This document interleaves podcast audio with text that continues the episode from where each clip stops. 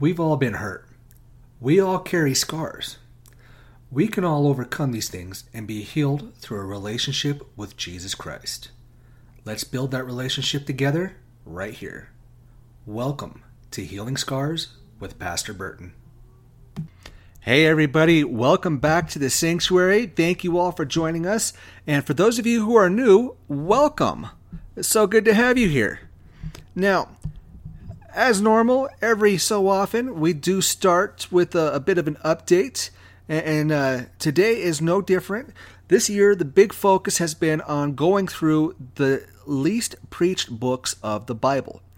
And to date, we've almost gone through all of them. Out of the 10 least preached books, we've actually gone through eight. And in the course of it, we've actually gone through nine of the shortest books in the Bible. Now, of course, studying all them has taken a little while. However, I do encourage all of you to go back and to read through them on your own. All right, So one of those things, you know. Even though you know I'm that type, we go through word by word. Uh, I don't ever want everybody to just take my word for it. I want everybody to go through and learn and study for themselves. And you'll actually find that you can read through all of uh, the combined 10 books within just you know a, a few hours. You know for the average reader um, you know I, I, actually looked it up online. I believe it said it t- takes about two to three hours uh, for the average reader. So some of you will get through it a little bit faster. Some of you you know maybe a little slower but not by much. Um, you know and if you need a list uh, of uh, all these books um, all of them that we've gone through and what we still need to finish off uh, you know, connect with me, send me a message, you know, uh, uh, maybe send a DM on Facebook, um, you know, or, or even email. Of course, you know, email is right there on the website. Um, you know, there's there's plenty of ways to, to get in touch, and I'd be more than happy to provide that list for you. Now, uh, today we're actually going to continue on that journey, and we'll be going into another of the least preached books of the Bible in Zephaniah. Now, for those keeping tabs, you'll see that it's in a particularly small section of the Bible near the end of the Old Testament. And it's right behind a couple of books that we just completed uh, Nahum and Habakkuk. Uh, and before another book that we went through a little ways back in Haggai. Now, it's interesting because these books, as we've been seeing, they contain just so much. They are a wealth of information. However, regularly they're just skimmed through by the vast majority, you know, or they just have little pieces, you know, taken from them and viewed when really they need to be studied thoroughly and they need to be read through. Uh, you know, like I said, you know, that's, that's what we've been seeing. There's just so much that gets missed here um, which which is unfortunate because there's no there's no reason for that. Uh, you know, as we know, uh, God's word, the Bible here, it, it's great for teaching, you know, and rebuking, uh, and, and, you know, it's it's God's word. It's part of how He He talks to us. So we need to hear what He has for us. Now, interestingly enough, the book of Zephaniah, it's chronologically out of order see Zephaniah he was actually the prophet before Habakkuk. But the book comes after. And, and and, the book of Zephaniah was likely written towards the end of Zephaniah's ministry which took place from approximately 740 BC till about 621 BC which is when Habakkuk actually became a prophet uh, this was also uh, during the time of uh, King Josiah's reign and his reforms. Now, King Josiah he rose to power after uh, a couple of just really evil kings, uh, Manasseh and Amon, and, and during that time, this is also the time that Assyria was starting to crumble as a world superpower. You know, their their dominance was just it wasn't there anymore. Uh, and, and, during during uh, you know uh, Josiah's reign, he had started a revival, which we can we can see and learn more about in Second Kings chapter 22 verse 1 through chapter 23 uh, verse 25. Uh, and this is this revival was actually helped by Zephaniah's writing here. So Zephaniah is, you know, believed to have actually contributed um, to it. Uh, unfortunately, this revival was very short lived. Uh, Zephaniah, you know, he, he wrote this book to uh, the Israelites, um, you know, for the, the people of Judah, in, in an attempt to get them to snap out of their complacency and to turn back to God. You know, and, and, this is one of those times that we see in the Bible. You know, God He'd sent a warning. He was like, you know, hey, you better stop. You better stop, or this is going to happen. There's going to be consequences. You know, and and it was also it served as a way, as basically a guide um, to bring His people back to Him before it was too late which you know as, as christians as followers of christ answering the great commission that's something we should all be trying to do is to, to reach out to people and you know introduce them so that they can come to know god and, you know and, and be saved. You know it's, it's our job to make the introduction and then god saves. Uh, you know people people make that choice for themselves. You know and as we go through this book uh, there are three themes that we're going to see uh, a day of judgment, which is coming in the very, very near future. Uh, and we're going to see an indifference to God. And uh, thirdly, we're going to see a day of joy and restoration. It sounds beautiful, doesn't it? It's because it will be. Now, as we go through this book, we're also going to find that there are really two overall sections to it. Uh, the Day of Wrath, which covers the first two chapters and a piece of the third. And then we're also going to see the Day of Hope, which covers the remainder um, there, that final chapter. So the overall message that we're going to see is that the day is coming when God's going to hand out punishment for all nations. All nations. Everyone. We're talking enough is enough. I've had it. It's time to lay this smack down. All right. And, and for those who are faithful, however, there is hope. See, for Christians, for followers of Christ, those of us who are faithful through thick and thin, the Lord will be merciful. So to all the, the, you know those who are doing evil, the bad, and all that, the wicked, you know? Hey, they're they're going to push that hand, and they're going to and judgment's going to come down on them. All right. Uh, but for those of us who are faithful and, and doing the things that we're supposed to, there's hope because God's going to be merciful. You know, essentially, think of it like this Think back to a time in your youth when you messed up. When you're told those famous words, go to your room. And then you're in there and you're waiting for that come to Jesus talk. And you know, there's a good chance there's probably going to be a whooping afterwards. You know, that's just the way it is. That that's that's essentially how this book is is being played out. All right, and, and, you know, you think of it, you know, it's kind of, you know, if if you tell me the truth, it's going to be better for you than if you don't. If you keep on lying to me, it's going to get rough. It, it, it, that's exactly what we're looking at here. All right, so let's get started with our reading. For those of you uh, with your Bible and those of you who are taking notes, we're going to go in now. So join me in Zephaniah chapter 1, and we're going to start with verses 1 through 3.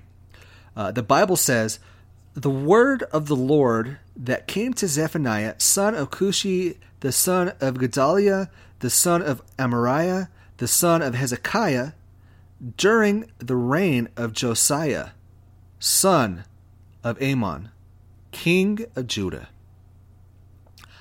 I will sweep away everything from the face of the earth, declares the Lord. I will sweep away both man and beast. I will sweep away the birds in the sky and the fish in the sea, and the idols that cause the wicked to stumble.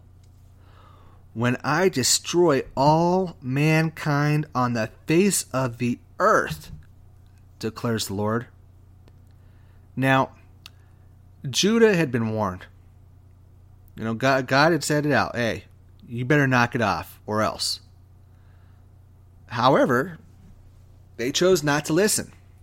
Now, it's unclear if they didn't listen because they didn't believe in the prophet that was in front of them, or if they questioned God, or just plain doubted God anyway. You know, in, in, in any case, we need to remember that God is the same yesterday, today, and forever. And because of that, so is His Word. He doesn't go back on His promises. All right?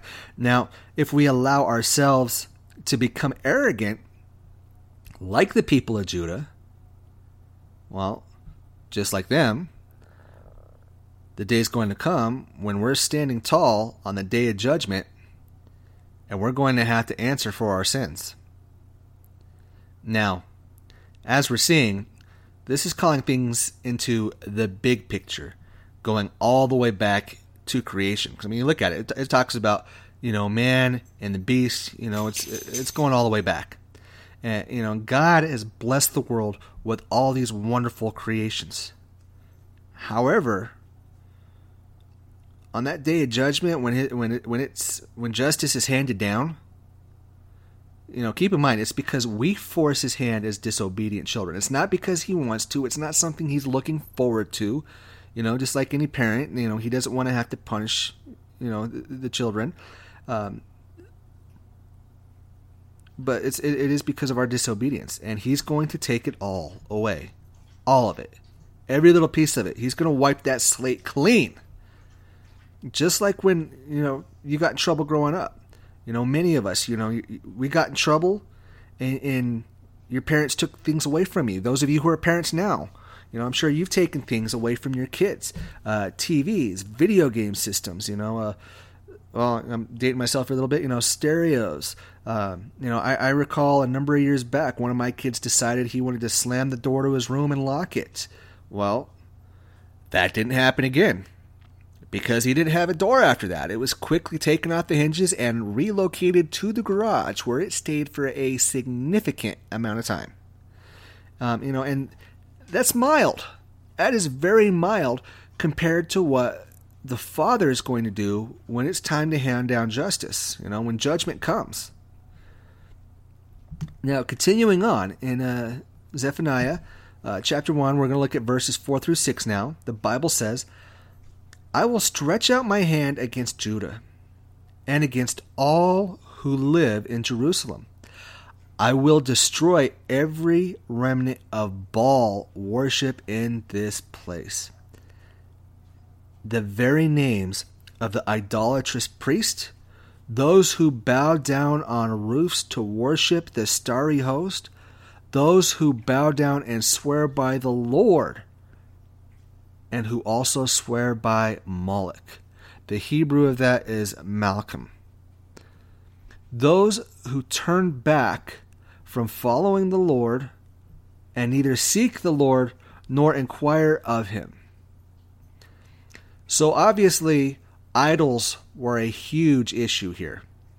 And much like today, they were prominent. They were everywhere, as was the worship of them. You know, and I'll remind you, uh, an idol is anything that is admired or loved more than God. Let me say that again. An idol is anything that is admired or loved more than God. Much like when people can tell you all about an athlete's stats, but when it comes to the scripture, they're a blank slate. You know, they, they, they can they can maybe come up with some garbage that they found on social media or some false teaching that was handed out that people believe is in the Bible and isn't. But when it comes to actual scripture, they've got nothing for you.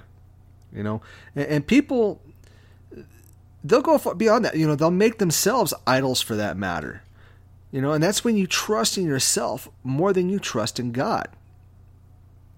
You know, uh, money, politicians, cars, houses, careers, social media, social status, cell phones, video games, TV and radio programs for that matter, uh, you know, movie experiences. Uh, you know, these are all just examples of the multitudes of idols that exist today, some of the most common. You know, and people, you know, people they'll, they'll know exactly what an actor is up to or when a musical artist is coming to town, but they can't tell you what the Pentateuch is or the books of the gospel anything that comes before God in your life is an idol, guys. Anything. God needs to be first and foremost before anything and everything. And those idols, while they might provide some sense of immediate gratification now, you know, they keep you occupied now, ultimately, they're going to prove to be insufficient, empty, worthless, and disappointing. And the time's going to come for many of us that we're going to regret the fact that we've wasted as much time as we have with them. And let them, inf- you know, the fact that we let them infringe on that time that we could have been spending with Jesus. Matthew 6, verse 33, the Bible says, But seek first his kingdom and his righteousness, and all these things will be given to you as well. When God comes first, everything else is icing on the cake. Things fall into place so much better. And your successes, and you will have them, they're a gift and a testament to God's glory. So, going back, when the Israelites had arrived, eh, you know, to, to this territory, when they moved into the to this land, God had told them to go and completely get rid of all the pagans that had been there. But they didn't. And, and because of this, they were influenced, uh, you know, by them and by their idols. They like, greatly so. There was a lot of influence. Um, you know, the people, their idols, you know, their ways, you know, the, the Israelites had questions and they dug into them instead of listening to God. And, and, and so much so, you know, that they started to worship the idols themselves. That's how wrapped up they got. You know, and we see that with a lot of the the ancient mythologies, you know, eh, coming into today's uh, you know, society. You know, someone dies you know, especially in the military or in first response, like law enforcement or the fire, you know, fire rescue and all that stuff. You know, someone dies, and there's always some idiot that's like, "Till Valhalla," but they want to say they're a Christian. You know what? If you're a Christian, stop doing and saying unchristian things. That is, you know, till Valhalla. Guess what? You know, it's it's a slogan. It's a catchphrase you know these days and it's very much put out there before god. Was there even a consideration like you know what hey um, you know we need to bring god into this picture you know pray for the families and everything? Were they a christian you know all that kind of you know were they a believer or whatever? No. It's just right oh it's still valhalla brother. We'll see you at the table and all you know all that garbage and nonsense. No it needs to stop. It needs to stop. And a lot of us as christians we don't think of that we just fall right into it. It's like, yeah, yeah, that's that's a great thing. It's a mighty thing. Yeah, they're at the great feast now. And it's like, no, that, that we need to stop that. See, pagans that were already there, they had a god for anything and everything. You know, just like the Greeks, just like the Romans did, just like the Norse did, and so many others. You know, and, and as the Israelites began to include those in their lives and include those people in their lives, they began to turn away from God. And, and, and it was a very quick turn. You know, in the process, they began to turn on those who were poor and vulnerable. Poor and vulnerable. We see that a lot today, don't we? Our veterans and our first responders who are put on just this high pedestal when we're in uniform, but then quickly discarded as damaged goods that are better off forgotten when that time of service ends and that uniform comes off. You know, we, we, we see that daily. And, and, you know, we need to be careful and evaluate how we turn from God in our own lives. You know, how we start giving preference to other things in our lives that take us away from the Father. Not only that, but we need to ensure that we don't become polytheistic. Now, for you know, for those who don't know what polytheistic is or what polytheism is, um, that is the worship of many gods. Now, the Bible makes it very clear, and I'm here to tell you, you cannot worship the Father and other idols at the same time. It doesn't work. In Leviticus, we've even been warned not to do this. As Christians, we only worship the one true God. Anything else is a sin. Period. End of story. You know, idolatry that that is the devil's work. That is the devil's playground. That's how he turns us away from God. So we have to be especially careful. Now, let's pick back up in Zephaniah chapter 1 here, verses 7 through 9. The Bible says, Be silent before the sovereign Lord, for the day of the Lord is near the Lord has prepared a sacrifice. He has consecrated those he has invited. On the day of the Lord's sacrifice, I will punish the officials and the king's sons and all those clad in foreign clothes.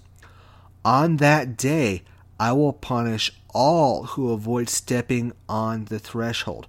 This is a reference to 1 Samuel uh, chapter 5 verse 5 uh, for those who want to look at that. Um, so um, on that day, I will punish all who avoid stepping on the threshold, who fill the temple with their gods with violence and deceit. In other words, judgment's coming and justice is coming with it. Now, the prophet Zephaniah saw what was to come. He knew what was coming.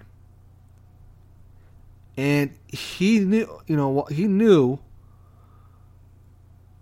without a doubt that it was coming, but what he didn't know was when it was going to come. Or, you know, he, he, he basically, he just, he knew what was up. That was it. It. Was, what he did know was it was going to be in their lifetime, and it was going to be at the hands of the Babylonians. Now, we see he doesn't mention them by name, though. And most likely, this was to keep the focus on God and not the pagans that were going to be a tool of God's judgment upon them. All right? The focus needed to be on God, just like today.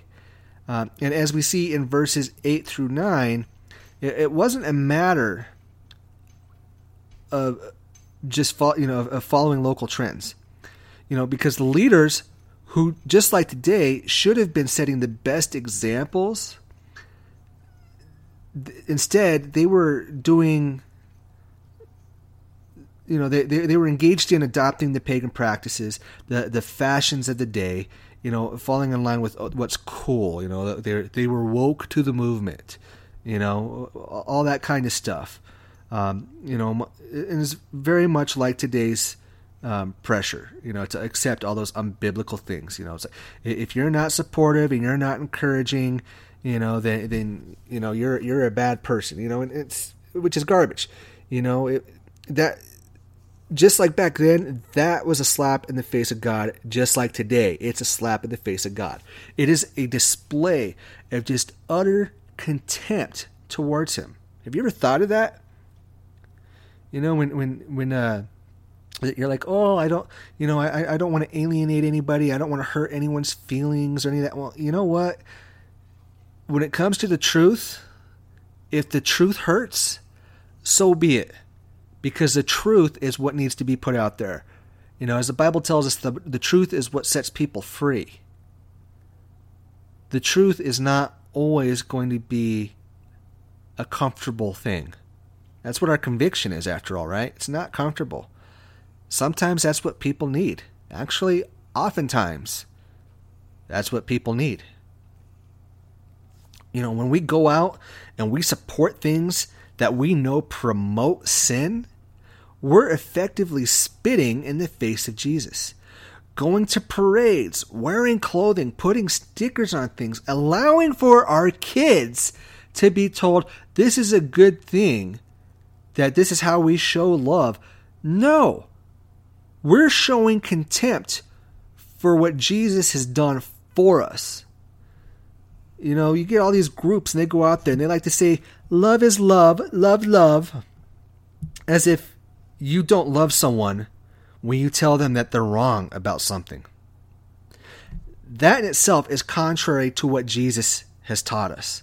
If you love someone, then you need to tell them when they're wrong.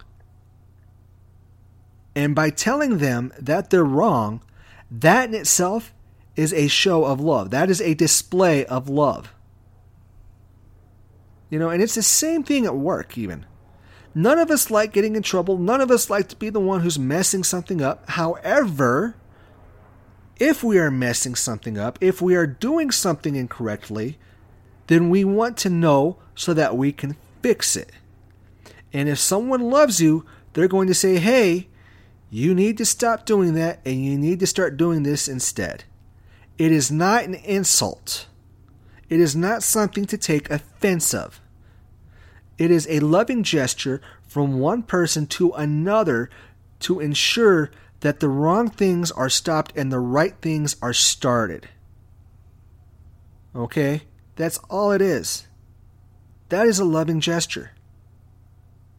To correct somebody or to help someone to correct something that they're doing, that is a sign of love do you go into surgery and just get, you know, put under for the doc to go in and do their thing and then sent on your way?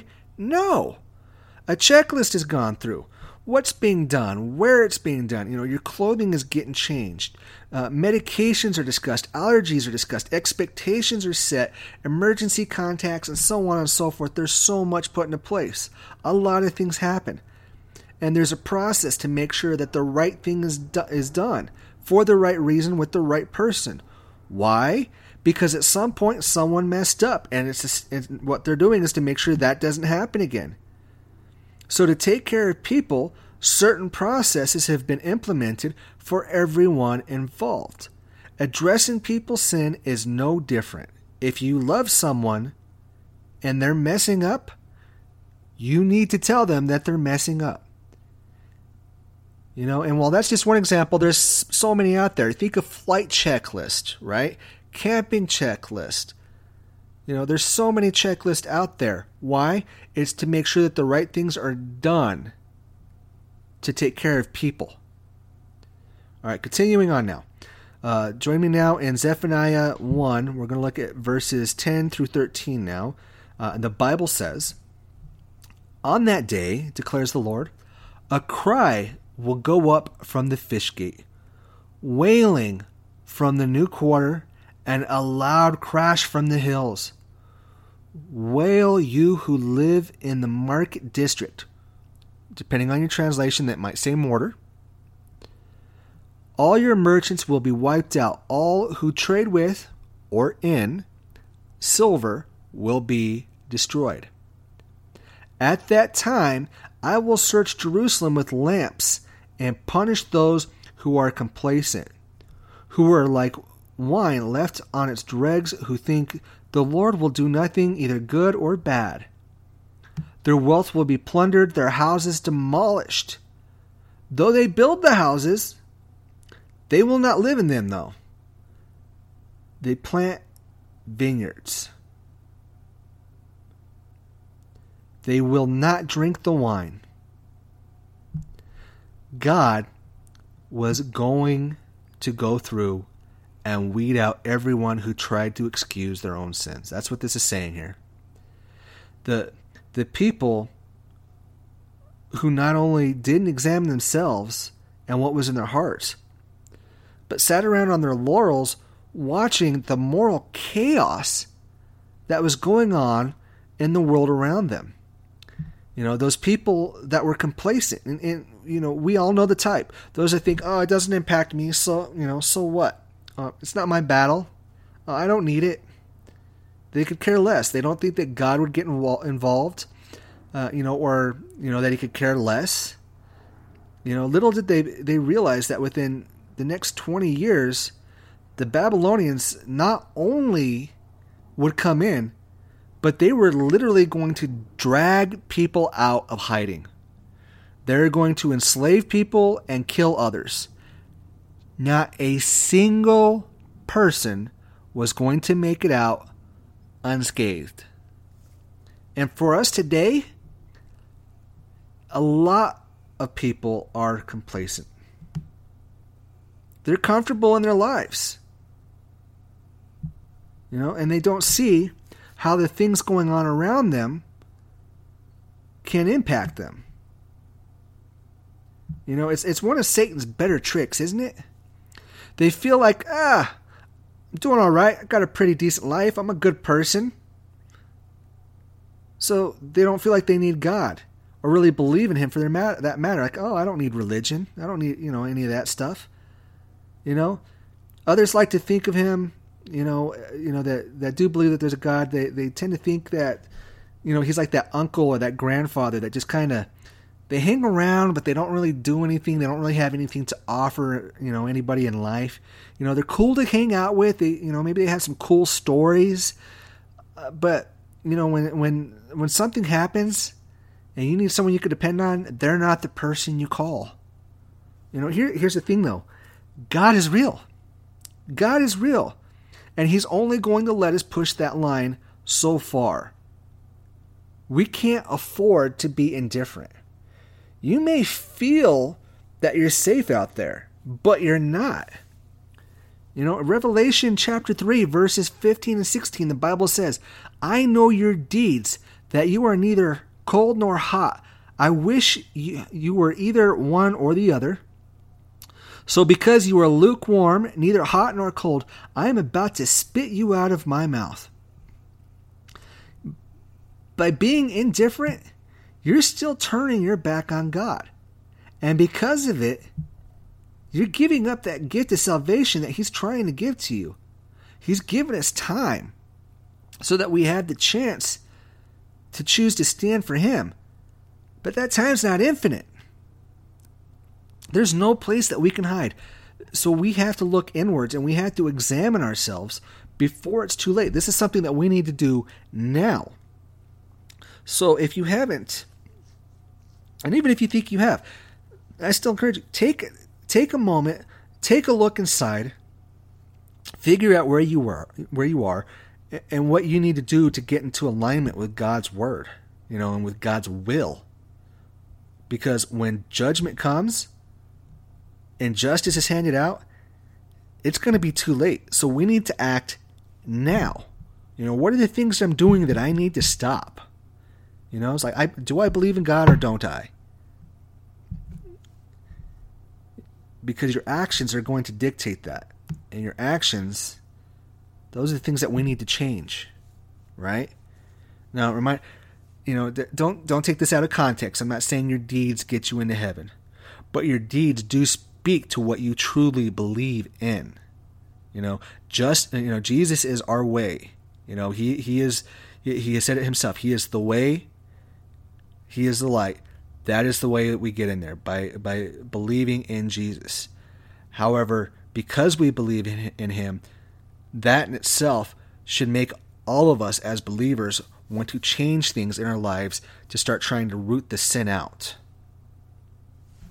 let's see what the rest of this chapter has for us today.